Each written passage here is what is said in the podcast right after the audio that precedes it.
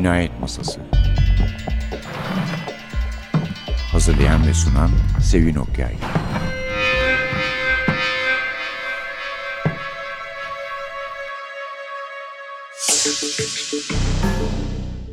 Merhaba. NTV Radyo'nun Cinayet Masası programına hoş geldiniz. Efendim nihayet haftalardır verdiğimiz sözü bugün tutmaya başlıyoruz. Bu Mayıs ayında Labirent'ten çıkan 5 kitaptan bir tanesinin yazarı. Ama bu programı dinleyenlerin daha önceden de tanıdığı çünkü daha önce de bize konuk olmuş Sibel Köklü bizimle birlikte. Hoş geldin Sibel. Hoş bulduk. Teşekkür ederim. Bu binaya gelmiştin gene değil mi? Evet. İkinci bu, kitapta mı gelmiştin? İkin, Yok. İkinci kitapta gelmiştim. İkinci kitapta. Hı hı. Ama farklı bir stüdyoydu. Farklı bir stüdyoydu ama kahraman aynı. evet. Efendim Sibel Köklü'nün kitabı Labirent'ten çıktı. Aşka vakit yok ve e, köklü okurlarının çok iyi hatırlayacakları ve büyük bir ihtimalle sempati duydukları Rüya Keskin yani yazarı gibi bir gazeteci. Evet. Ee, serbest muhabirlik yapıyor musun hala? Evet yapıyorum. Yapıyorsun. Ekonomi 10 yıl Milliyet'te çalışmıştın. Gazetecilik evet. mezunusun değil evet, mi zaten? Evet evet. İstanbul Üniversitesi İletişim Fakültesi. Gazeteciliği bırakamıyorsun yani. Hani Bırakamıyorum. Dış... Yani şöyle son zamanlarda tabii medyada değişiyor. Değiştiği için çalışma alanları kısıtlanıyor, kısıtlanıyor öyle söyleyeyim. Evet. Yani zaten Türkiye'de az az sayıda gazete var. Ve buralarda iş imkanları zorlaştıkça insanlar dergilere veya internet sitelerine yönleniyorlar. Ben de şu anda iki farklı ekonomi dergisi hazırlıyorum. Aylık olarak yayınlanıyor. E, ekonomi alanında iki dergi. Ama dergi hazırlayan da dergi hazırlamadan duramıyor değil mi? dergi hazırlamadan duramıyor. Şuna gelecektim aslında medya yani gazetecilik bir virüs. İsterseniz oradan gireyim konuya. Bir kere bünyeye girdi mi çıkmayan bir virüs gerçekten. Ben, Biz seninle e, aynı zamanda çalışmamışız ama sen 93'te gelmişsin. Evet 93'te 83, ben başladım 84 Milliyet'te. falan o sıralarda bir 2-3 yıl çalışmıştık. Evet yani o zamanlar Milliyet nasıldı bilmiyorum ama 90'larda hala çok güzel bir gazeteydi. Evet o zaman da çok güzeldi canım. evet evet mutlaka öyledir.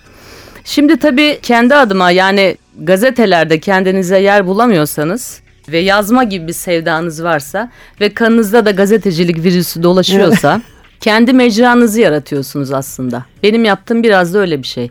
Yani kitap yazmak, yayınlamak bir tür hani medya, iletişim faaliyeti ise ben hani kendi mecramı, kendi medyamı yaratmaya çalışıyorum. Çünkü yazmak benim için çok önemli bir terapi gibi bir şey. Hem polisiye okumak ve yazmak. Bir de medya hakkında düşündüklerinde burada kısıtlanmadan anlatıyorsunuz. Evet anlatabiliyorsunuz evet gerçek düşüncelerinizi duygularınızı aynı zamanda ifade edebiliyorsunuz. Yani bir tür kişisel mecra ve bir tür medya aslında kitap yazmak. O yüzden de mutluyum açıkçası. Yalnız epey ara vermiş olmamın e, Çok getirdiği ara verdin bir... gerçekten. Niye öyle ara verdin? Şimdi benim ikinci kitabım Geçmişe Kapanan Kapılar 2010 yılında yayınlanmıştı. Evet.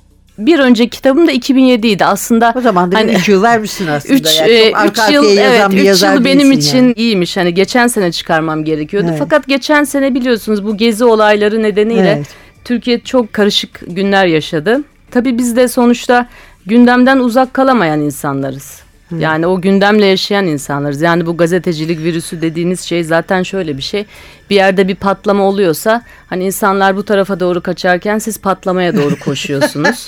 evet. Hani o tarafa doğru evet. gidiyorsunuz içgüdüsel olarak böyle bir şey.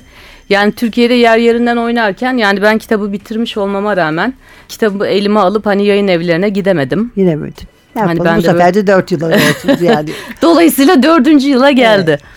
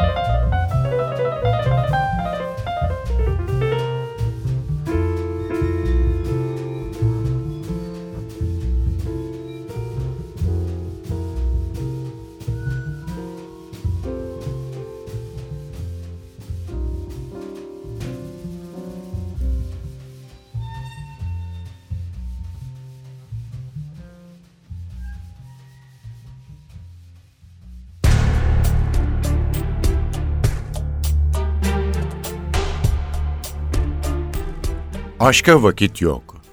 Şefin heyecanından etkilenen Rüya daha fazla kendini tutamadı, gülmeye başladı. Yürü be, kim tutar seni? Hadi hadi, yüzüme karşı kahkaha atmayı kes. Çık dışarı, işin gücün yok mu senin? Oo, işimi bitirdim bile. Sabahki saçma sapan toplantıya gittim, haberi yazdım, gönderdim. İyi o zaman, git başka şeylerle uğraş. Beni rahat bırak da düşüneyim biraz. Sana bir şey söylemek istiyorum. Neymiş? Yine ne yumurtlayacaksın söyle bakalım. Kıbrıs'ta yaşayan bir arkadaşım var. Ta liseden, hatta mahalleden çocukluk arkadaşım. Kendisinden bir mesaj aldım dün. Bana anlatacağı çok önemli şeyler olduğunu söylüyor. Ee, ne var bunda? Aç telefon, konuş, anlatsın. Olmaz. Derdi benimle muhabbet etmek değil ki. Anlatacakları çok önemli bir haber konusu. Mutlaka gidip görüşmem lazım. Ne yani? Ta Kıbrıs'a mı gideceksin? Ya şef, Kıbrıs dediğin yer uçakla iki saat mesafede. Hem benim için de iyi olur. Bir hava değişimi iyi gelir. Ne dersin? Oldu olacak izin de verelim. Git biraz tatil yap denize gir. Sağ ol çok iyisin. Kızım hasta mısın? Gazeteyi içindekilerle beraber satacaklar diyorum. Sen ne diyorsun? Daha iyi ya. Gazeteyle birlikte bizi de satacaklarsa ne olacağı belli değil. Yıllardır izin yapmadan çalışıyorum. Tatile çıkmayalı yıllar oldu. Fırsat bu fırsat deyip gitsem, biraz izin yapsam, o arada belki büyük bir haber de yakalarım. Fena mı olur? Şef bir süre sessiz kaldı. Masanın üzerindeki sigara paketiyle oynamaya başladı. Artık binada sigara içmek yasak olduğu için içinden bir tane çıkarıp kokladı, yakmadan dudaklarının arasına yerleştirdi. Aslında olabilir. Gazete satıldıktan sonra seni atmasalar bile en azından bir süre izin yapamazsın. Atılırsan da izin hakların yanmış olur. En iyisi sen git, bu arada yıllık iznini kullan. Sana son kıyam olsun bu. Hatta şöyle yapalım. Yıllık izin kullanarak değil, iş için Kıbrıs'a gitmiş ol. Böylece otel ve uçak paranı gazete öder. Ama sağlam bir haber çıkarman lazım ona göre. Rüya mutlulukla ayağa fırladı, uzanıp adama sarıldı. Sağ ol, çok teşekkür ederim. Hadi hadi çekil başımdan. Git programını yap. Ne zaman gidip ne zaman döneceksin bana da haber ver tamam mı? Tamam veririm. Sen şeflerin kralısın biliyorsun değil mi? Tabii tabii bilmez miyim? Gaz verme bana. Sadece bu belirsiz ortamdan yararlanman için bir fırsat sunuyorum sana. İnşallah eğlenceye dalıp haberi falan unutmazsın. Aşk olsun. Yapar mıyım hiç öyle şey? Benim için de çok iyi olacak bu Kıbrıs işi. En son ne zaman tatile çıktığımı, denize girdiğimi inan hatırlamıyorum. Sanırım 10 yıl falan önceydi. Tamam yeter, duygu sömürüsü yapma. 4-5 gün izin veriyorum sana. Git tatilini yap. O arada da haber neyse onunla ilgilen. Dönüşte elinde yazacak bir şeyler olsun mutlaka.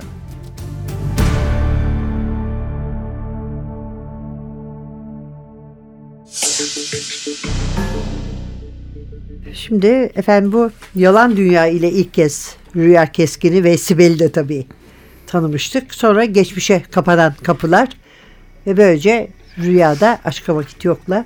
Ki rüyanın bu sorunu bu zaten bana kalırsa. Az önce rica ediyordum Sibel'den.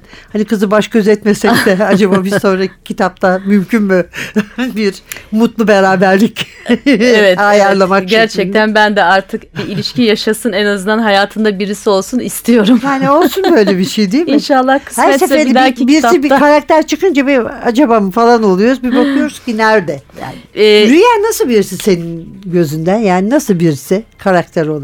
Nasıl anlatırsın? Rüya aslında tabii... Onda da gazetecilik işinin, virüsü var bir defa. Tabii gazetecilik virüsünü kapmış ve işini e, hakkıyla yapmak isteyen yani doğru düzgün işini yapmak isteyen bir insan. Fakat her seferinde başına bir takım olaylar geldiği için hani bu işini yapmasına engel olan şeyler yaşıyor veya işin içine giriyor bizzat kendisi. Yani kitapta da öyle bir şey var. Bir e, olayı araştırırken sonuçta kendisi de mafyanın eline düşüyor. Evet, Öyle diyelim. Şeyde yani, de ikinci kitapta da mafya vardı değil mi? Yanlış mı hatırlıyorum? Evet. Evet mafya vardı. Aslında şöyle klasik polisiyelere baktığınızda yani bir, bir takım kurallar var. Dünya işte polisiye edebiyat klasiklerine baktığınızda hatta kurallar var. 20 20'ye yakın kural var. Hani evet, polisiyede evet, şu evet. olmalı, bu olmamalı evet. şeklinde. Bu kurallardan biri de aslında mafyanın olmaması yani olay hani bir mafyaya veya bir suç örgütüne bağlanmaz da hani bir katil olmalı. Yani bir kişi olmalı e, suçu üstlenecek diye bir kural var. Fakat ben hani bu kurallara zaten çok uygun yazmadığım için beni eleştirecekler belki ama ben kendime ait bir tarzda yazıyorum ve Türkiye'de suç kavramı deyince benim aklıma gelen ilk şey mafya oluyor. Yani son zamanlarda hükümetin... Çeteleşme olgusu yani. Evet çeteleşme ve yani mafyanın niteliği değişiyor aslında. Yani mafyalaşmak kavramı bitmiyor. Bunlar e, el değiştiriyor, kavram değiştiriyor. Ülkenin işte, gündemi koşulları değişince o da değişiyor. O da değişiyor olarak. evet. E, uyduruyor tabii evet. kendi yeni duruma. Yani şimdi hani mafyaları çökerttik yok ettik diyorlar. Fakat ben zannetmiyorum hayatın her alanında mafya var. En küçük mahalle arasına gidiyorsunuz otopark mafyası var. her yerde karşınıza çıkan bir unsur ve ben hani gerçeklerden yola çıkarak yazmayı sevdiğim için sonuçta işin ucu, hikayenin ucu bir şekilde mafyaya doğru gidiyor. Ve bu gerçeği hani dillendirmek benim de hoşuma gidiyor. Yani madem böyle bir gerçek var bizim de bunu dile getirmemiz lazım. Evet bir de bu şeylere de çok dikkat ettim. Bu kitapta da bir kez daha bu ayrıntıları çok özenli doğru bir şekilde yazıyorsun. Bildiğin şeyi yazıyorsun. Onun için sana bir sonraki bölümde Kıbrıs meselesini de soracağım. tamam tabii ki seve seve. Şimdi yani polisiyede ister istemez mekanları tanımlamak ve anlatmak yani o fiziki bulunulan ortam işte bir şehirse meydanlar, caddeler, sokaklar yani bunları anlatmak e, önem kazanıyor. E, ben bunu şöyle de seviyorum. Benim hani üç kitabıma baktığınız zaman Türkiye'nin aslında üç farklı dönemi de anlatılıyor evet. gibi aralarında üçer dörder sene olduğunu düşündüğümüz Bayağı zaman değişiklikler yani olmuş yani. Medyadaki evet. değişimi de görebiliyorsunuz. Evet. Yani teknolojideki değişimi de görüyorsunuz. Evet. Siyasetteki değişimi de görebiliyorsunuz. Ben aslında bu mafya konusuna biraz kafayı takmış gibi görünüyorum ama biraz e, polisiye yani siyasi polisiye aslında yazmak istiyorum. Evet evet. Öyle evet, söyleyeyim. Evet. O da bir seçim yani. Evet.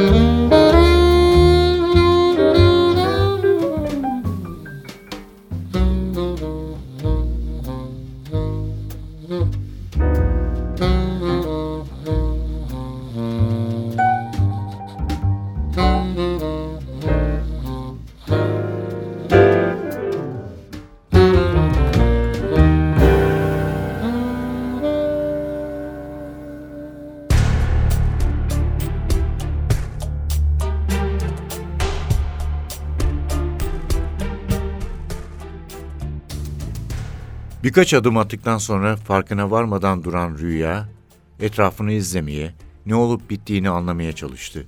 İnanılmaz bir devinim vardı. Biraz önünde ilerleyen Musa ile bağlantısı kopmuştu sanki. Sağ taraftaki büyük rulet masasının önünde durdu. Masadaki insanlar rulet makinesinin hızla dönüşüne odaklanmıştı. Sol tarafındaki büyük masada poker oynanıyordu. Oyuncuların önünde büyük çay markalarına benzeyen renkli pullar yığılmıştı. Bu masa daha sakin geldi rüyaya. Başını kaldırdığında biraz ileride kendisini bekleyen Musa'yı gördü. Rüyanın bu keşif anını gülerek izliyordu. Bu acemiliği onu eğlendirmişti sanki. Birlikte kasinoyu boydan boya geçerek arka taraftaki kafe benzeri oturma alanına girdiler. Burası merdivenle çıkılan yüksek bir set gibiydi ve oturup bir şeyler yiyip içerken bile oynayanları seyretmek mümkündü. Duvardaki büyük ekran televizyonda bu akşam oynanan bir futbol maçının tekrarı vardı. Bu arada yanlarına yaklaşan garson ne içeceklerini sordu. Rüya bira isterken Musa bol buzlu bir viski söyledi. Sana buranın raconunu anlatayım Rüya. Burada bira falan içilmez. En pahalı içkileri söyle. Canın çekerse arada bira iç ama ne bileyim bir şeyler söyle. Bir vodka martini. Kasinoda içki de sigara da bedavadır. Bu yüzden herkes gelir, önce sigarasını ister. Ardından en sevdiği pahalı içkiyi ısmarlar. Bunlar motive eder insanı. Geceye iyi başlarsın. Sonra buradan etrafı kesersin. Havayı koklarsın. İçine bir şey doğar, kalkıp o makinede oynarsın. Masalarda oynamanı tavsiye etmem. Bilmeden rulet ya da poker oynayamazsın. Riskli olur. Ama kollu makineler yeni öğrenenler için idealdir. Bir tas jeton alırsın 20 liralık. Bütün gece oynarsın. İlla büyük paralarla oynaman gerekmez. Sahi oynamak ister misin? Sever misin yani? Musa'nın anlattıklarını sessizce dinleyip kasinonun kodlarını çözmeye çalışan Rüya, bilmem ki diye cevap verdi. Yani kumar oynamam diye bir kuralım yok ama bilmediğim bir şey olduğunu itiraf edeyim. Türkiye'de kumarhaneler açıkken bir kere gitmiştim. Bakırköy sahilinde lüks bir otelin kasinosuna. Enişten meraklıydı. Bizi de götürmüştü. Jetonlu makinelerde birkaç kez şansımı denemiştim. Hatırladığım tek şey orada da sigara, içki ve kuru yemişin bedava olduğu. Hatta acıkanlara yemek bile veriyorlardı.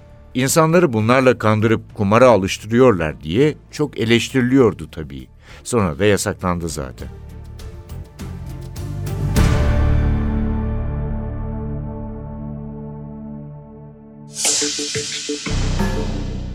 Efendim Sibel Köklü ile birlikteyiz. Aşka Vakit Yok. Labirent'in Pipos serisinden çıktı. Niçin aşka vakit yok? Kıbrıs'ı unutmadım soracağım. Şöyle cevap vereyim. Aşka vakit yok aslında bir polisiye kitap için çok uygun bir isimmiş gibi görünmüyor. Birçok arkadaşım bana bu bir aşk romanı mı diye sordu. Hayır değil maalesef. İnşallah onu da yazarız bir gün.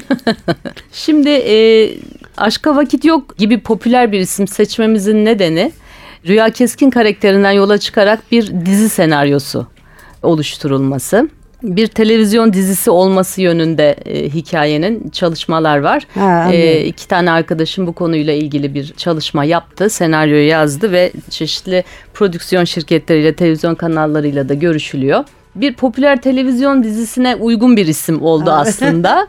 Fakat e, sonradan kitaptan da ayırmak istemedim. O yüzden böyle bir isim kullandım. Ama bundan sonraki kitabımda mutlaka içinde cinayet geçen bir şey koyacağım. Git e, dengeyi sağlayasınız evet. tabii. Evet bence de gayet doğru. Şey Kıbrıs derken yani çok iyi bildiğim bir yer gibi anlatıyorsun da onun için hani koşullarıyla. Yani Kıbrıs aslında iyi biliyorum. Yani belli bölgelerini iyi biliyorum. Hmm. Mesela Girne gibi. Benim kardeşim bir dönem Kıbrıs'ta Zaten okumuştu. Zaten çoğu da Girne'de. Evet. evet. Kardeşim orada okurken sık gidip gelmiştim. Bir de iş nedeniyle de aslında çok seyahat ettim. O yüzden hani Antalya'yı ne kadar biliyorsak veya Bodrum'u ne kadar biliyorsak kadar Kıbrıs'ı da evet o kadar biliyoruz. Kumarhanelere hakim olma durumu Tabii kumar e, bütün kötülüklerin anasıdır diyelim önce. Fakat kasinolar başka bir dünya. İyi evet, veya kötü evet. yargılamadan söylüyorum başka bir dünya. Yani o dünyanın e, rüyada kollu makinelerde. Evet, kendine başka ait. Başka bir şeye oturmuyor yani. Tabii tabii kendine ait kuralları olan e, evet. başka bir dünya orası. Ve oraya girdiğiniz zaman da gerçekten o dünyaya kapılabilirsiniz. Rüya da kısa bir süre için kendini kaptırıyor zaten. Ondan evet. sonra ikinci gidişinde biraz gerçek yüzüyle karşılaşıyor. Evet. Peki Rüya ile devam etmeyi düşünüyorsun inşallah etmek istiyorum çünkü... Çünkü çok kendi özgü bir karakter yani pek polisiye de ona benzeyen bir karakter yok o bakımdan. Yani kadınlar var ama gazeteci ilkeli atak. Polisi okuyucusu şeyi seviyor. Yani ben de seviyorum kendi adıma. Hani bir karakteri tanıyıp onun maceralarını evet, takip etmeyi. Evet. Hani nasıl başkomiser Nevzat'ı seviyorsak. Evet. Şimdi Rüya Keskin'i de tanıyan, seven insanlar var. E, dolayısıyla her kitapta yeni bir kahraman yaratmak yerine var olan bir kahramanın yeni macerasını yazmak aslında bir yazar kendine için daha avantajlı. De başlamışsındır değil mi artık? Kendine de yakın hissediyorsun herhalde. Evet maalesef hissediyorum. Yani aranıza çok mesafe koyamıyorsunuz. Evet. Belki bir erkek karakter yazsaydım Böyle olmaz mıydı? Böyle olmayabilirdi. Hani burada çok kadın karakter, kadın gazeteci karakter olunca benimle çok özdeşleşmiş evet, gibi oldu. Evet. Ama bir söyleşinde okuduğumu hatırlıyorum yani hayatından izler taşıyor. Gerçek insanlar ki bu kitapta da bir gerçek bir karakterin aslında evet. gerçek biri olduğunu söylemişti. Yani öyle hayatında çakışan şeyler var. Evet yani belli şeyler benim de yaşadığım şeyler. Bazı şeyler keşke yaşasaydım deyip yaşayamadığım şeyler. Bazıları tabii ki kurgu. Yani kurgu çok önemli polisiye edebiyatta. Zaten polisiye edebiyat okuyucusu da bu kurgunun peşindedir. Tabii. Yani bir plan, bir gizem ortaya çıkmayan bunun peşindedir. Fakat Türkiye'de polisiye yazarken ben kendi adıma şöyle bir zorluk çekiyorum.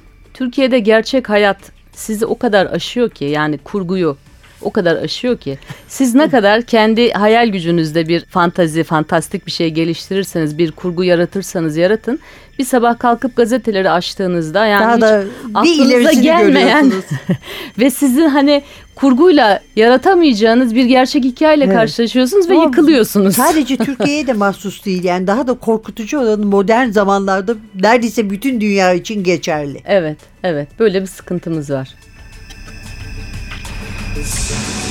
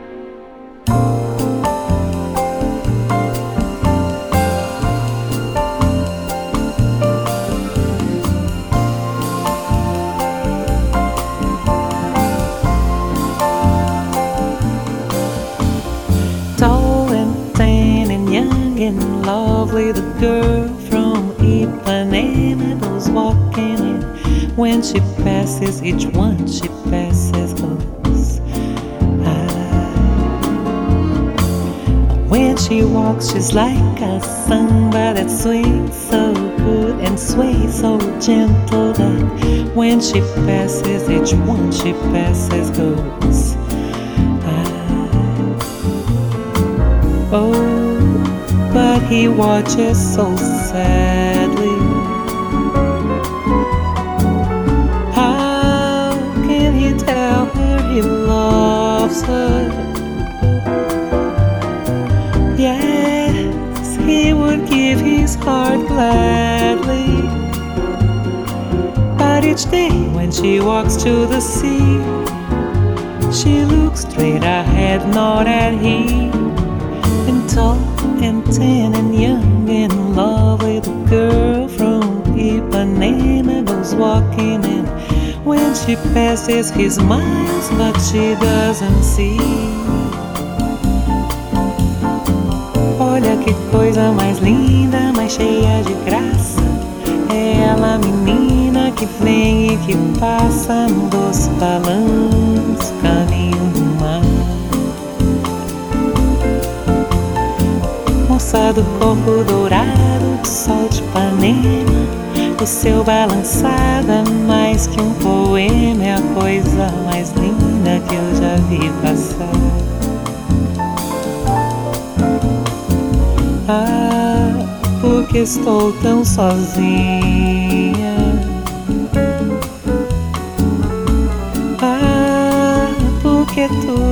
É tão triste.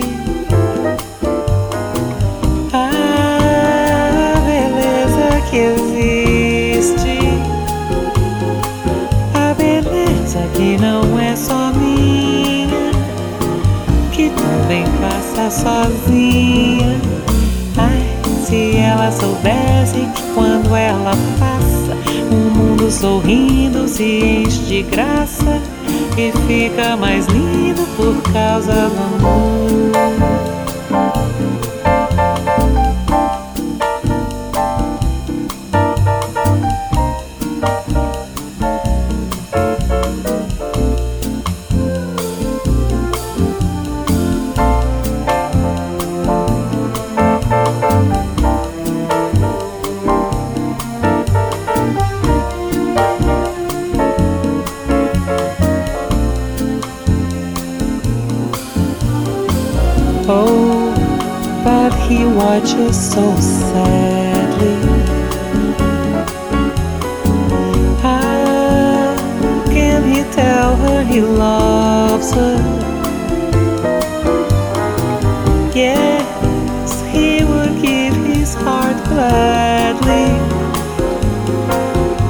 Each day when she walks to the sea, she looks straight ahead, not at him, and tall and tan and young and lovely. The girl from Ipanema goes walking in when she passes he smiles, but she doesn't see.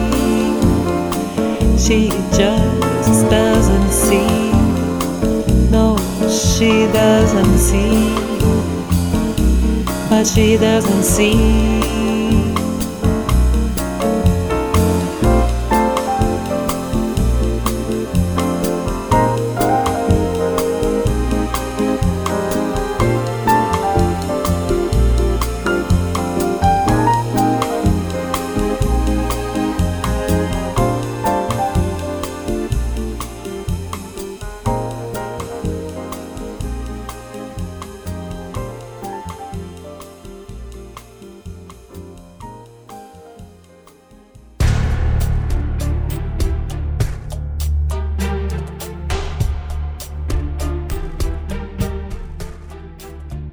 Kemal yanında kalabalık bir grupla masaya yaklaşırken ayağa kalktı. Hepsiyle tek tek tokalaştı, tebrik etti. Sergide 16 kişinin fotoğrafı vardı ama herkes açılışa gelememişti. Kemal şu anda 8 kişinin burada olduğunu söyleyince Rüya grubu sergi salonuna toplayıp fotoğraflarını çekti. Kemal de fotoğrafçıların ortasında duruyordu. Eğlenceli bir gruptu. Kendi fotoğraflarının çekilmesine pek alışık olmadıklarını söyleyip şakalaştılar. Fotoğraf çekiminden sonra röportaj için hep birlikte bahçeye çıkıp oturdular.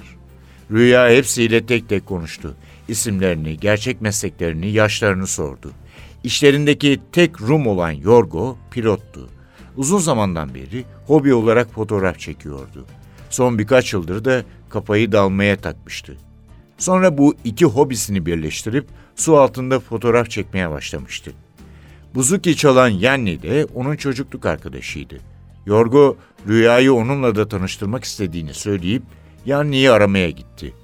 Rüya bu arada haberi tamamlamaya çalışıyordu. Aklına gelen birkaç şeyi daha sordu. Kemal'e fotoğraflardan birkaç örnek almak istediğini söyleyip USB belleğe uzattı. Kemal asistanını bulup fotoğrafları kopyalamak için yanlarından ayrılırken Yorgo yanında iki kişiyle geldi. Biri Yanni, diğeri de akordeon çalan arkadaşıydı. Gülerek elini sıkıp masaya oturdular. Sürekli şakalaşıp birbirlerine sataşıyorlardı. Yanni ile konuştuktan sonra akordeon çalan arkadaşına dönen Rüya, ''Sizin isminiz ne?'' diye sordu. ''Ben Akın. Kaderde iki Rum tarafından tanıştırılmak varmış. Halbuki siz de İstanbul'da yaşıyorsunuz değil mi?'' ''Evet doğru. Siz ne iş yapıyorsunuz? Müzisyen misiniz?'' Müzisyen mi? Yok canım. Ben sadece akordeon çalmayı seviyorum. Amatörüm. Müzisyen de değilsiniz, fotoğrafçı da. Peki bu ekiple nasıl tanıştınız? Burada tanıştım, Kıbrıs'ta. Çok ortak yönümüz var. Hepimiz müziği ve fotoğraf çekmeyi seviyoruz. Ben zaten otomatik pilota bağlayıp fotoğraf çekiyorum. Tabii bulutsuz havalarda. Masada yine kahkahalar koptu. Yorgo, tembel bu ya. Havadan fotoğraf çekmekte ne var? Sıkıysa dalıp suyun altında çeksin dedi. Rüyanın jetonu o anda düştü. Yani siz de mi pilotsunuz? Evet.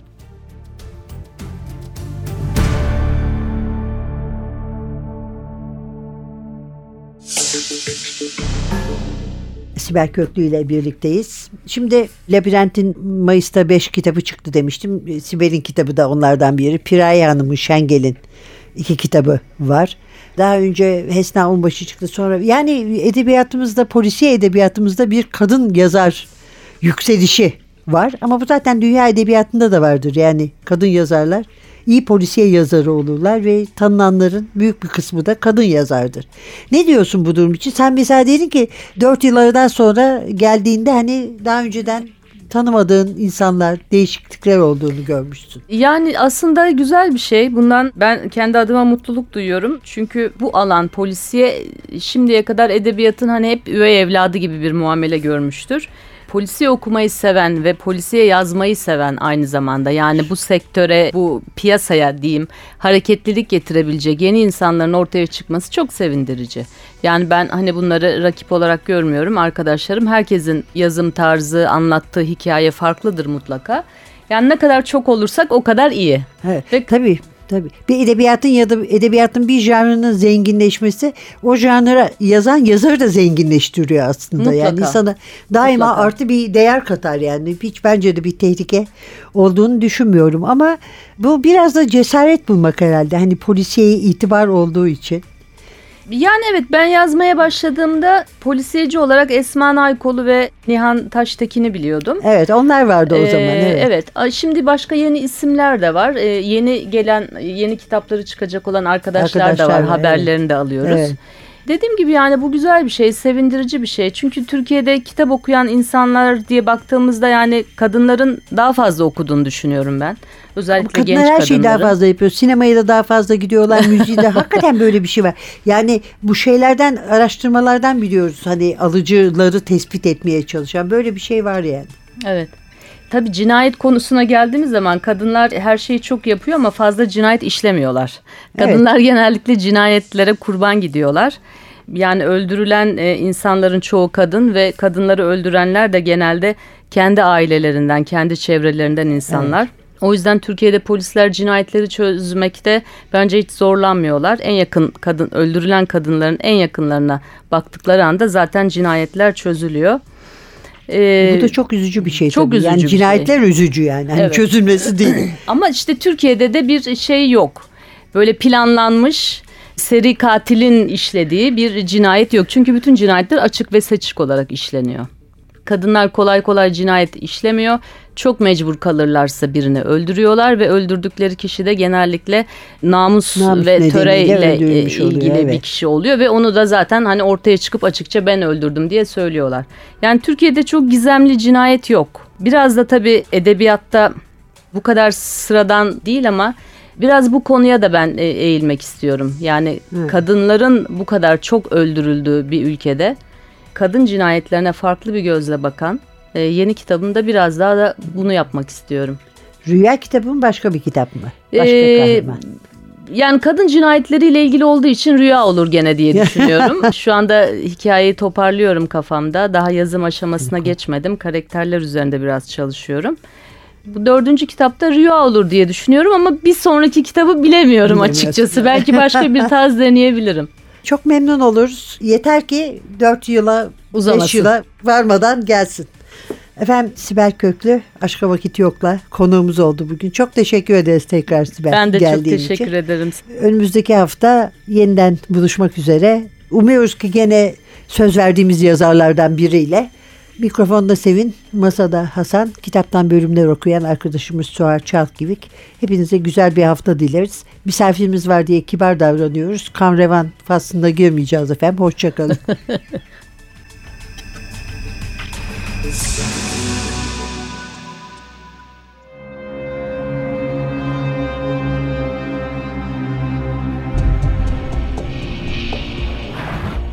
Masası Hazırlayan ve sunan Sevin Okyay.